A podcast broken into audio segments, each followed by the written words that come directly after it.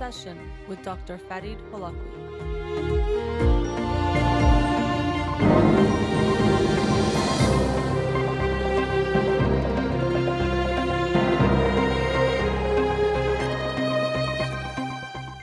Good evening and welcome to In Session with Dr. Farid Holakouee. I'm your host, Dr. Farid Holakouee, and I'll be with you for the next hour here on Radio Hamrah.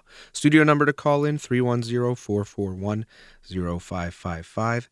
I'm a licensed clinical psychologist, so you can call in with any questions related to clinical psychology, including any emotional or psychological issues, parenting issues, and relationship issues as well. You can also follow me on Twitter or Instagram or like my page on Facebook to get updates on the show or suggest topics or vo- books for the program.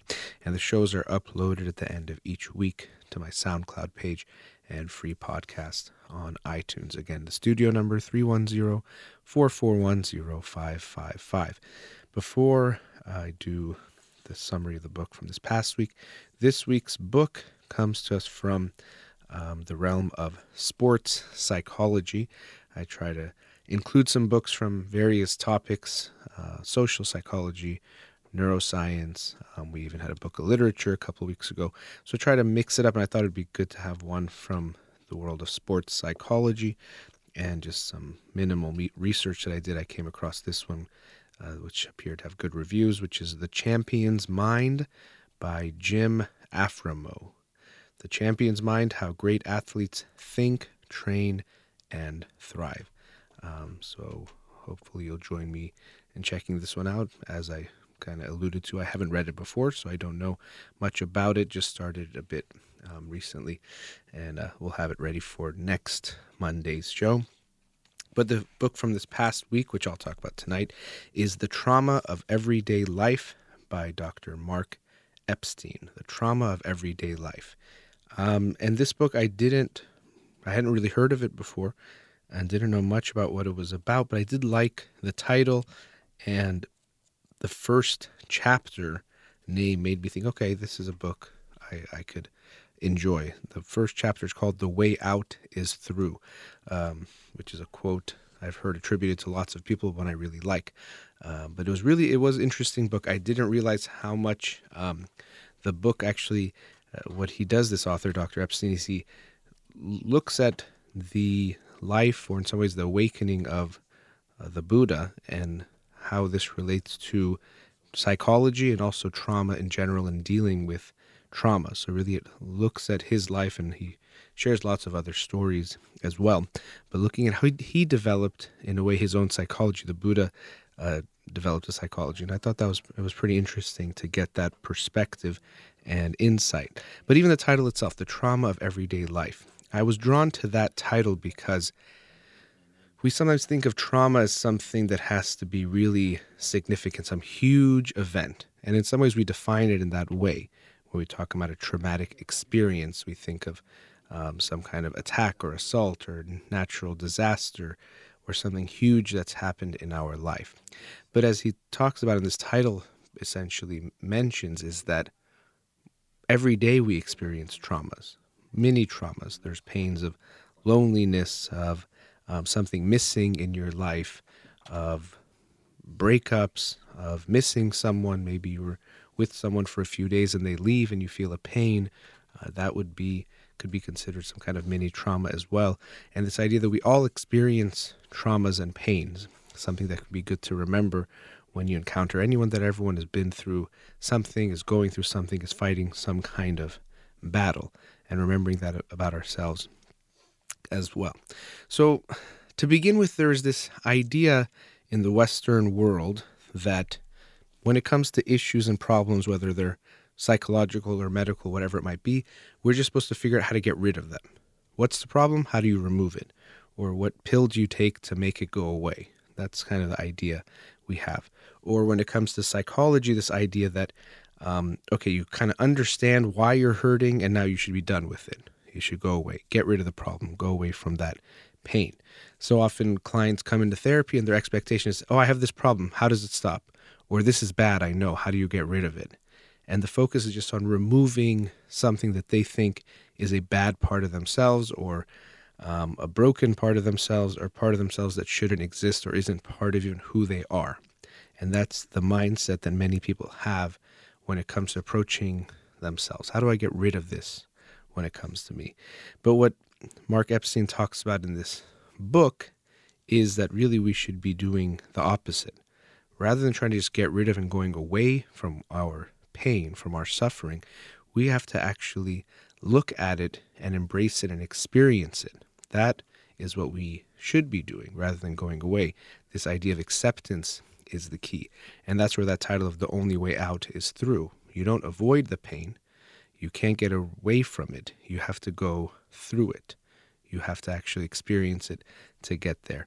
And many psychologists will acknowledge that the goal of a healthy psyche, to have a healthy psychological uh, health, is to integrate all parts of yourself, not to get rid of this part or that part, but to integrate everything, even parts of yourself that you think are bad, what we sometimes maybe can call your shadow, these negative attributes about yourself, or you think they're negative attributes of yourself you wish were not true. Many people think the way I'm going to get better is to get rid of those parts of me, my anger. If I could just get rid of anger, I would be such a good person, or my sadness, or um, my arrogance, even. It could be something like that. But if you actually learn to integrate them and understand them, that's where we achieve health. That's where we achieve uh, what we want to do. So in this book, I won't go through everything he discusses about the Buddha's life, um, but it was interesting looking at his awakening, as he describes it, um, using various sources and how he thinks it can relate to looking at trauma and this idea that rather than avoiding our pain, which almost all of us are doing at some level, we need to embrace our pain and face our pain and actually experience it. Um, we do it in so many ways, avoiding it from drugs and alcohol to really directly remove it, uh, to more maybe subtle ways like denying it altogether without realizing it is there. We think this is the way to make ourselves feel better or the goal of what we're supposed to do. So being trauma is, is human or having trauma is, is human. It's part of being human. Everyone has experienced pain. And when we embrace that, we do much better. And not only that, when you can look at your own pain, when you can recognize that you have suffered, acknowledge it, accept it, and even love yourself and love what you've been through, it opens the door for you to be much more compassionate to other people's suffering and pain. It opens the door for both self compassion and compassion towards others. When I recognize that I have been hurt and I feel how it hurts, and make it much makes it much easier for me to see the pain and recognize the pain in others.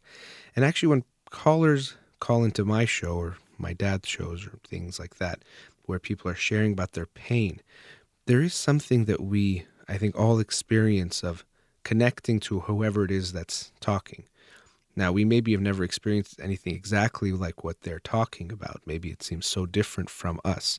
But there's something in that understanding of pain, of suffering, that we can connect to and relate to, whether or not it's something we have ourselves experienced.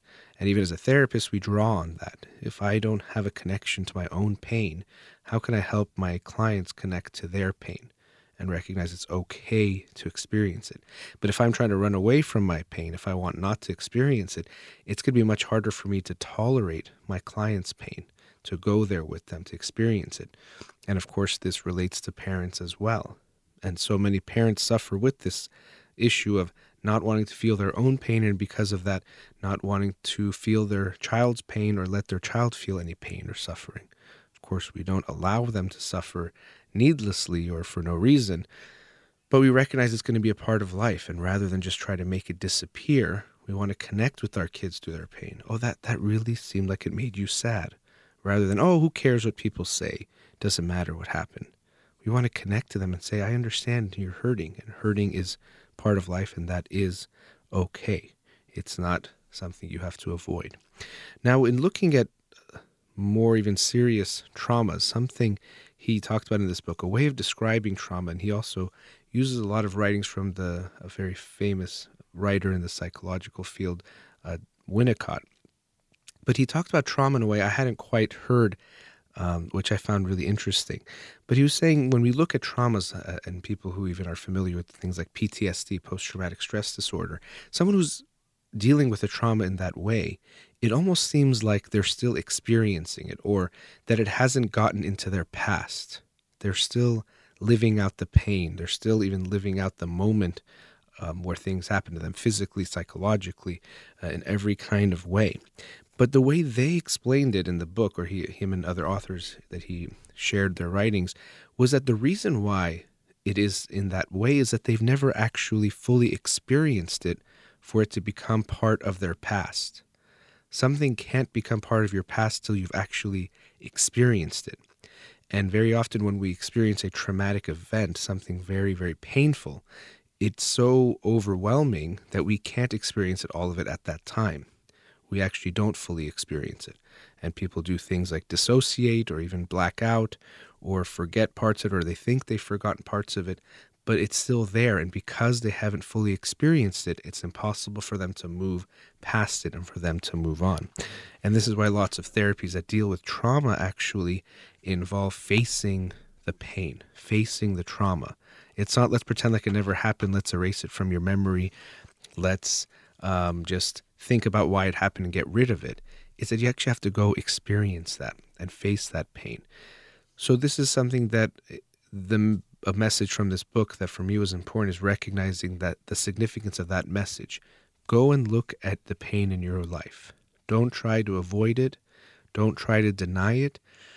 And even when it comes to facing your own pain. Don't say, okay, I'm going to go face it, but that's just because I want to get rid of it. Because that's what some people do. We think, okay, I understand it's good to face my pain, but I only want to do it if it means it's going to go away.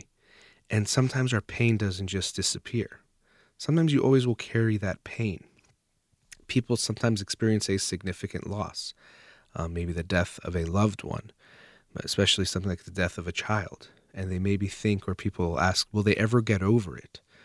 And maybe that shouldn't even be the goal. And maybe really it's not possible if you ask me to get over something that's significant. We might not always get over the pains, and that's not even what we should focus on. We have to try to understand that this is now a part of our life. That wound, that pain is a part of our life, and we can live with it. But rather than try to avoid it or pretend like we're okay, pretend like we're happy and it's not affecting us, the best thing we can do is to face it and accept it and recognize that by facing our pain, rather than it bringing us down, it can actually be a vehicle for our growth. Through our pain, we can actually grow. And even in the book in describing the Buddha, the Buddha's life, his awakening, in a sense, comes from facing his own pain. His mother died when he was about a week old, and this is something that uh, as Dr. Epstein describes in the book, very often in the writings of his life, or when people describe it, it's somehow minimized as if it wasn't painful or it didn't happen uh, or it didn't affect him. But he talks about how he thinks it absolutely did, and it wasn't until he faced that pain, that primitive agony, as he calls it, that he actually was able to awaken. So it's not from avoiding our pain or just transcending our pain that we grow, but it's actually from facing it, experiencing it, and learning from it that we can grow, to see what actually happened to us. And this book um, outlines one of the main principles when we talk about meditation and mindfulness, which is that of acceptance. And that acceptance is so important. Even if you do want to change, you need to accept yourself and love yourself as you are before you will, be able to do that. Until you really look at who you are and what you are, you can't change. Uh, an analogy I like to use is if your car is broken down and you say, okay, I need it to be in Westwood and it's somewhere else, but you keep focusing on, but it should be in Westwood, which is what we all do. We say, no, but I should be over it now, or I should be this, or I should have changed in this way. It should be here. You can never get your car to Westwood unless you go to where it's broken down, where it is right now. You have to accept the reality of what's happening now meet yourself there, and only then can you actually change and grow and go towards your goal. You can't just keep wishing or hoping you're at your goal or just pretending like you're there and thinking that's going to make things better. The first step has to be acceptance, and that recognition of I can accept and love myself as I am is often the prerequisite to actually grow and progress towards whatever it is we want to do. So I really did enjoy the book because um, I didn't know so much about the the Buddha's life in this much detail as was discussed in the book and looking at how he progressed and how this can relate to psychology and how we talk about trauma and just personal growth, which I found really interesting. Um, it wasn't a book I'd heard much about, but I'm glad I picked it up and read it. So if you haven't, I would recommend the book, The Trauma of Everyday Life by Mark Epstein. Um, so check that out if you can tell me what you think about it. And again, the book for this week comes from Sports Psychology. It's The Champion's Mind How Great Athletes Think, Train, and Thrive by Jim Afremow. All right, we've reached our first commercial break. Studio number 310-441-0555. You're listening to In Session with Dr. Fadi Holakouee. We'll be right back.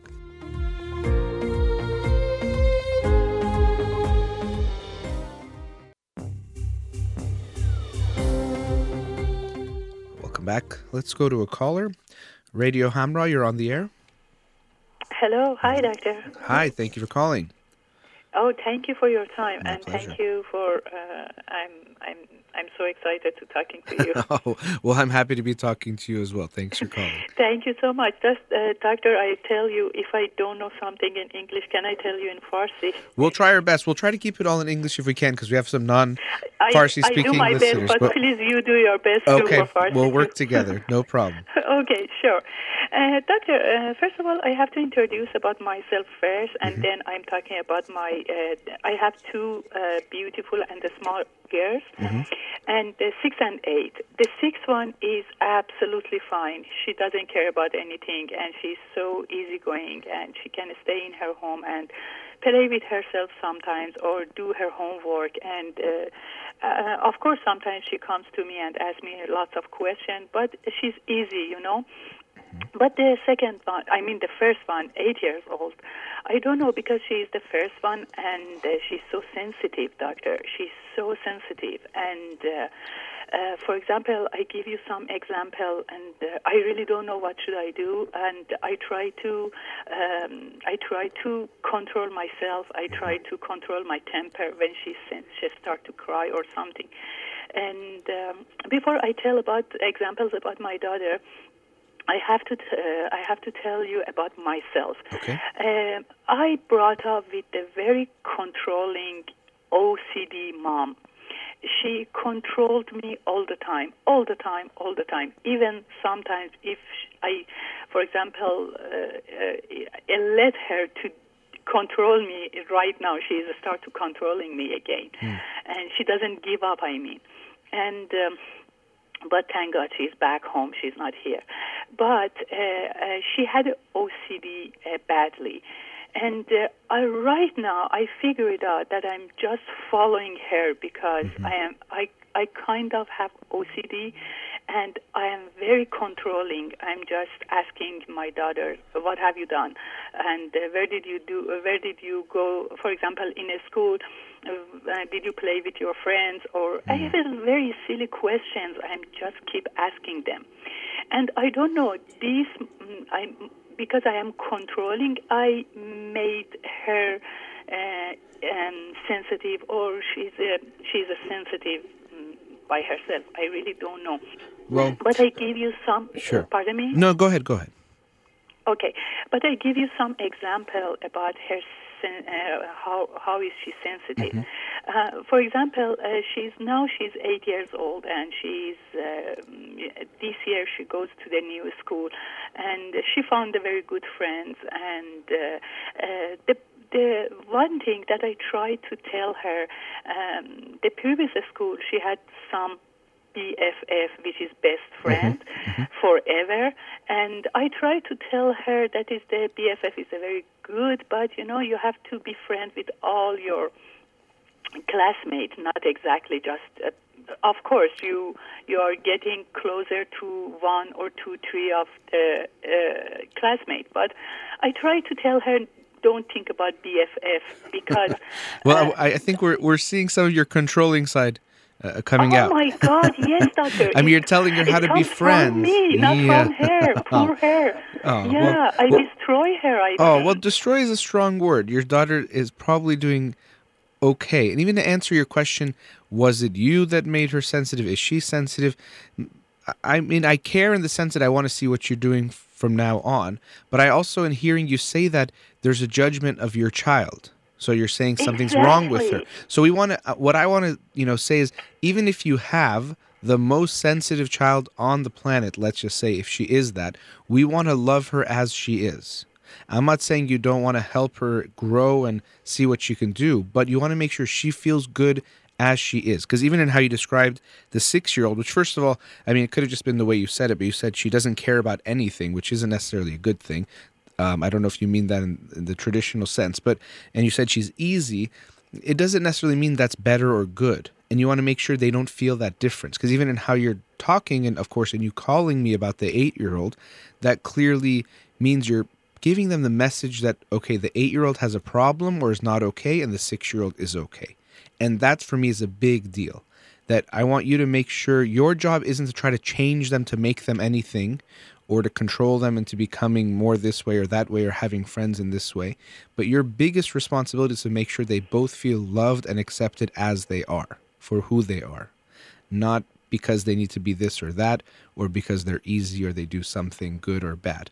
So that's something that really I want you to we'll talk about what's going on and maybe some things we, we, we can like you can try, but I want you to remember that your responsibility is to make sure both of your kids get loved and accepted as they are, not they would be better some other way. Oh, of course, of course. You know, uh, I, I first of all, I forgot to tell you something about my mom.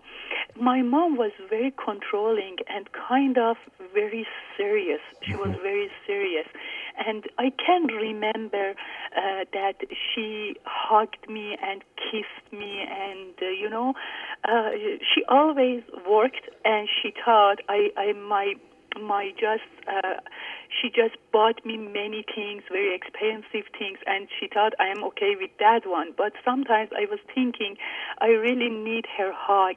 One night when she came from work i was in my bed and she just cleaned up my uh, blanket. And the doctor swear to god in the morning i didn't want to change my position because i was in the heaven that my mom just you know just fixed my blanket for me and when I got married, when I got, I'm sorry, when I uh, got my first kid, I gave her love. I just all the time. Even now, I hug her, kiss her in the morning. I just, uh, you know, ticklish them, and I, I'm, I never go to bed and said, "Okay, wake up, wake up. It's time to go to school." Something like that. It's look like a military. I'll always go sit and just, uh, you know, massage her back and said, "Okay, how are you? How was the, you know, did you have a good sleep? Did you have a funny dream or something?" And she start to make up something or. The, is a real, I don't know. And I listened to her and hug her and kiss her and said, okay, go, go fast, fast. The school is going to be late, something like that. And then go to the six years old and uh, exactly the same as the other one I'm doing to the six year old too. And uh, I gave them love, and you know, I spent a lots of time with them to uh, take them to their lots of classes after school, or sometimes I'm going to the park with them. Even um, it's very hard for me to go to the monkey bars, and I try to do something. And they're, all her friends, uh, they said to them, my kid, you have a very cool mom. Mm-hmm. I'm sure you're. A, come, I'm sure you're a great mom, and you you know I'm and uh, you don't have to prove to me that you're a good mom. So I'm not. And what I said wasn't. I don't mean to say you don't love them. I'm sure you love them a lot, uh, and you make that very clear. And also, we can tell that, you know, we always get affected by how our parents treat us, and because your mother was not loving as far as affection goes at all, it seems like you're making sure your kids don't feel that way. And of course, sometimes we have to be careful we can overdo it because if we didn't get something, we almost can give too much of it in some ways. Not that you can give too much love, but we might give it in a way that the kids don't like or isn't good for them, which we can talk about. But also, your controlling side of your mom, you did take on. So I'm not saying you don't love the eight year old or you don't show her you love her. I'm sure you do in so many ways. But we have to be careful that there are, aren't ways that we tell her she's not okay as she is. Which you even did with her friend. She's telling you, Mom, I'm so close to this girl. We're BFFs and we're going to do this and do that and we're going to be friends forever. And it seems like that scared you. And you said, No, I have to make sure she has friends with lots of people, where it could have just been like, that's wonderful. Tell me more about your friend. That's great. You guys are, are so close. You're getting to know each other. But you went to the controlling place of she's supposed to have friends with lots of people. What if she just has friends with this girl and they become isolated and then she has a bad, you know, this friend breaks her heart and then she has no one and she's, oh, I don't know where you went, but I'm just kind of pretending that that's where your mind could have went and so you thought you had to change the way she was having friendships so indirectly you told her the way you're best friends with this girl is not good something is not okay. So that's what i mean when i'm talking about accepting them as they are. It's not that i don't think you love them and give them hugs and tell them lots of nice things i'm sure you do. But you also have to be aware of the things you tell them that might give them another message too of you need to be different or i'm worried about the way you are. I hope you'll change. But uh, doctor, it's uh, that is the problem because um, why I told her that uh, you know BFF is something something like that because uh, uh, she's so sensitive. If the BFF uh, when she wants to be a friend with mm-hmm. the girl, she wants her all for herself. And mm-hmm. the other day, she come. The other uh, the last year from the previous school, she came home one day and she started to. She was cranky, and I told myself something happened in the school, and I tried to ask him, ask her what's going on, what's happened, and and finally she said, you know what, I love this, I love her, and I gave her a, a friendship uh, necklace, and today she she gave it back. Mm. I said, why did she give it back? I said, you know what she told me I want to play with, for example, the other one but you just always i want to play with you. I don't mm-hmm. want it. And I said that's why i said you have to be friends with the lots of kids and leave leave your bff alone to play with somebody now, else. now your advice has some you know truth to it but do you feel like you let her know you understood that that was very hurtful? Like you can get why she was so sad? Me? Yeah Okay, then that's the part where I'm saying I think that's the part, and most parents miss this part, and even just most people in general. Someone comes to us and they're sad, we think we have to fix it, or we have to solve it, or give them the right advice. And even as parents, exactly. we think, yeah. So exactly. when she, I, doctor, I think I have to solve it, and yes. I have to send her to a school happy. And look, and, even and even you think about this. Look what she was doing with this friend of hers. She was being controlling with her. So Oh yes. Right. So exactly. we're seeing that even your you, can be passing this on already to your daughter.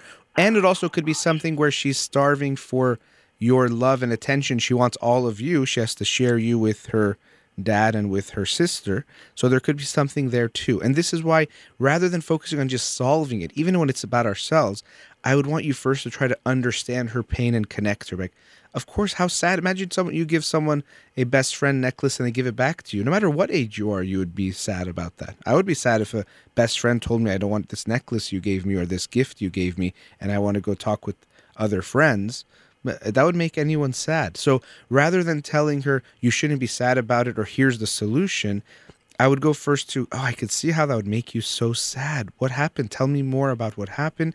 Maybe she would even cry to you. She would open up and tell you what was going on, and you could just stay with her.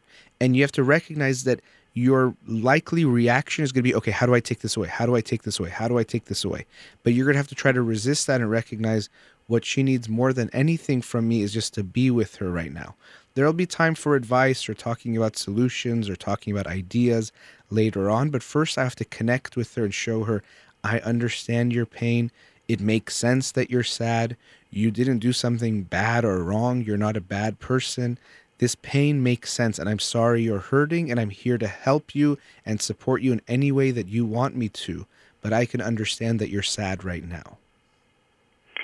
Doctor, exactly what I have done. I just asked her come sit on my lap and tell me what's go- what's happened, and she started to tell me.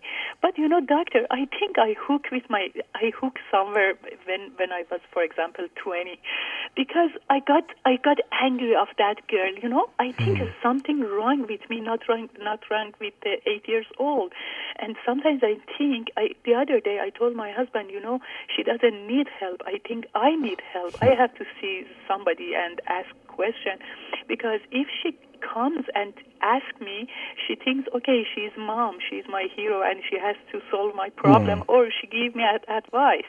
And sometimes, doctor, it make me very nervous. If she's Yeah. just eight years old. If she turned to 16, 17, it's a very bad age. And how can I give her advice at that time? and you, know? don't that's the thing you don't always have to that's you're bringing up a great point and that's actually why even a lot of people avoid talking about things with your kid you won't but with other people because we think if i talk to them about why they're so sad or something that's going on in their life i have to know how to solve it and even as a therapist i'm not focused on just how am i going to solve their problems i want to just be there for them and they she doesn't need you to solve the problems a lot of times you don't know you know you could tell her gosh i don't know that sounds really difficult. I'm not sure what to do. What do you think? And actually let her talk, uh, come up with some ideas and have a conversation with her. Even if you think you know, I don't think you should tell her, first of all, because I said stay with her pain first. But secondly, even to let her explore ideas. Again, don't focus on the solving, focus on the growing. You want her to grow. So you don't need to just fix the problem for her because she doesn't grow that way. And actually, that's one of the biggest issues we have with controlling parents is they don't let their kids solve their own problems or work through their own issues and and face their own life. And because of that, they don't actually get to grow. So as much as you think you're helping her by solving everything for her, you're actually holding her back. Because yes, if let's say you fix this this friendship now, but when she's 16, 18, 20 and she has to figure it out all on her own, she can't come to you anymore. She shouldn't, and she needs to be able to figure it out what to do and to trust herself. But when she thinks she has to come to you to solve everything, that takes away her confidence in herself that I can actually help my own life. I can figure it out myself. So that pressure you're feeling is very strong. Um, and you know, what? because we, we started talking about some things that we're at a commercial break, just if you don't mind hanging on the line, we'll talk a bit after the commercial as well, okay? Oh, no, sure. Yeah, yes, thanks sure. for calling. Okay. All right, you're listening to In Session with Dr. Fatty Holakouee. We'll be right back.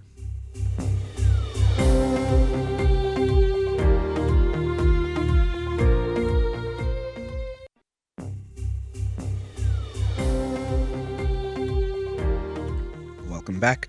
Before the break, we were with the caller. Let's go back to her. Caller, you still there? Yeah, sure. Okay. Um, so we were talking about your children, and specifically, we are talking about the eight-year-old. Um, you were worried about her being, as you said, too too sensitive, or you worried she's sensitive about a lot of things. Um, yes. And you know, you talked before about why she might be so. Genetically, she of course is going to get anxiety from you, so we have to expect that I at some so, level. right. Yeah, and also, but then also that we can't change now. But how you Can't? Cannot, we cannot change her genetics. No, you're Oh, done. yeah, sure, right. but but what we can affect is how you are going to deal with deal with her now or be a parent towards her and also you know something you mentioned before about yourself and i'm glad you have that insight into saying you know what maybe i i need to work on myself rather than trying to change my daughter which to me is a great approach. Parents always are going to consciously and unconsciously take out their own issues on their children. And you have some awareness of your mother and you said she was controlling and has OCD and was not a, a loving mother at all. And we can be sure that that has affected you in general but especially you as a parent. And I would if you're open to it and you think you want to do it I hope you would go to your own therapy to look at what's going on here um, and help yourself. And even that in itself, it's saying, my daughter, you're not the problem. I am. Not that you even have to tell her. You can, but we don't. I don't want to make your daughter the problem, and I don't even think of you as the problem. But I think it could be good for you to go and look at what's going on for you to help you be an even better mother for your kids. I'm sure you're already doing a great job, but you can be even better and recognize that your own fear of feeling upset or feeling down makes you so scared to let your daughter feel sad or feel upset and you think you have to fix her problems when rather than being a fixer um, you can be more of a feeler with your daughter you don't have to fix the problems you can feel them with her be there with her Mm, exactly. Yeah. So, you know, the perspective you have is what most parents have. I always tell parents, your job isn't to make your kids happy. That's what parents think. If my kid is sad, I'm doing a bad job. If they're happy, I'm doing a good job. But being a human being involves being sad, being angry, being what might look like sensitive about certain things. That's part of being human. And we want to make sure we give them that message that it's okay to feel all those things. Because, like it or not, they're going to feel those things. You know what, Doctor? What's uh, I'm just when when you t- told me about this, I'm thinking about myself, and I easily myself. It's exactly I look like my mom. I easily lost my control and uh, lost my temper actually. And uh, for example, I ask, I, I just told them, okay, it's a bedtime. Go wash your, uh, brush your teeth. And the six years old just once, just once I ask her, and she go to the uh, you know, just brush her teeth and then go to bed. But the eight years old, I at least three times I asked her, and the fourth time I lost my temper. I said, "Okay, I'm telling you, that is the fourth time. Go brush your teeth." And she she asked me, "Why are you very very uh, mm, uh, relaxed? Why are you angry?" I said, "Mommy, it's nine o'clock. It's you know it's the fourth time I ask you go to you know brush." And always she said. Oh, mommy, I wish I had more time with dad. Hmm. You're very easy to lose your control. I said, I, you know, you, you, you, I, you know, I'm just. What did you did you tell her you make. I'm, Did you tell her you make me lose my you let make me lose my temper? Exactly. Yeah, that's I mean, and that and, and this is exactly what we want to you know avoid. The, the idea that your kids are supposed to listen to you is not even right. You know, if they brush their teeth because you tell them to brush your teeth, we have a problem. Because one day you won't be there to tell them to brush their teeth and they won't do it. They have to brush their teeth because they think it's good, because they want to have a clean mouth. They want to, you know, not have to go to the dentist as often to, to have different issues. Just like if you force them to do their homework, it might get done every night, but it doesn't teach them that it's good to do our responsibilities. It's fun to learn. It's a good thing to do. We have to let them do it. So, this idea that them listening to us is good and them not listening to us is bad. It's a very many most people believe this, but especially in our Persian culture, we think that's true. And even the way you talk about your six-year-old, I'm not saying something is not okay there, but it doesn't necessarily mean a good thing if she listens to everything you say. It's easier for you, especially with your uh, controlling side and the anxiety it gives you. But that to me doesn't mean it's actually she's okay. Sometimes the kid who always listens to us has a lot more pain inside that we know about. But maybe they're aware that if I do what mommy likes, she becomes happy and she treats me with love. So let me just always do what she likes, even if it's not what I want to do. And we don't want to teach our kids that. We want to teach our kids oh. if they disagree, they should tell us. So, you know, the Persian thing is if you go to a dinner party and there's one kid who's four years old and he doesn't move from beginning till the end, he's the good kid. Sometimes that's the kid with the most problems. We say, look at this good boy. He didn't move the whole night. He sat there. That's not what a four year old's supposed to do. So if I go somewhere and I see a four year old, I just think that kid is probably very afraid of his parents or very afraid of being punished. It doesn't tell me he's a good kid. That's not even what a four year old's supposed to do. So your child your children never have to listen to you and that doesn't make them good or bad. Your job is to always understand them. You know, if they they're having some issue, try to figure out what's going on. But when we try to control everything, then if it doesn't go our way, we get angry. I need it to be this way because this is the right way, this is the only way it's good. If it's not, I'm going to get angry. And you won't be able to control your temper if you're always coming from the place of it has to be what I say. You you even said yourself, it, let's listen to what you said earlier. When I wake them up, I don't just tell them to wake up. I don't want it to be like the military. But what you just said right now is I've told you three times, why aren't you doing exactly what I said? So, although you want to make it not like the military because it's something you experienced yourself of the controlling nature of your mom, we're seeing how that's still coming through in your parenting. That feeling of wanting to control everything, have it be your way every time. And if it's not, it's bad. And if it is, it's good.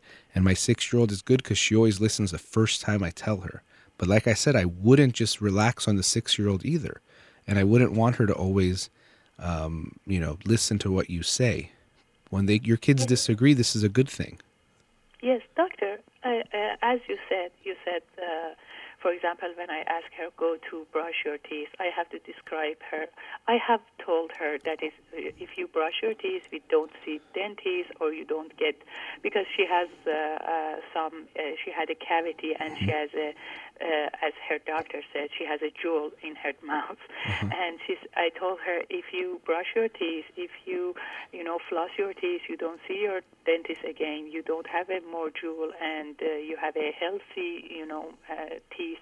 And uh, I have told her, but you, uh, you, your suggestion is every time when I just uh, tell her, okay, step, go brush your teeth, and just every time I, I have to tell her about these? No, no, no, no. Actually, not at all. That's almost too much. And I'm almost saying you, you're you're actually starting from the wrong place. You're you don't have to tell her every night. What I would actually do with her, and I think it's good parents do this in general, is to make a, a bedtime routine with her you can come up with it together. So a lot of what you're telling her is almost what you said right now is okay, I'm trying to control her this way. So you're telling me control her that way. And I'm saying don't try to control her at all but tell her, okay, I want let's come up with a plan together of what you need to do before you sleep. And have her tell you, okay, I need to put on my pajamas, I have to brush my teeth, I want to do, you know, whatever it is she wants to do. And you could even come up with a time. Because also the eight year old and the six year old might not do things at the same time her bedtime might be 30 minutes later than the six year old. So I wouldn't say they have to do it at the same time. Maybe it's easier for you, but maybe that doesn't even make sense. But I would have her be more of a part of what's going on. Because you're what you're telling me is how do I control her better? And I don't want you to do that.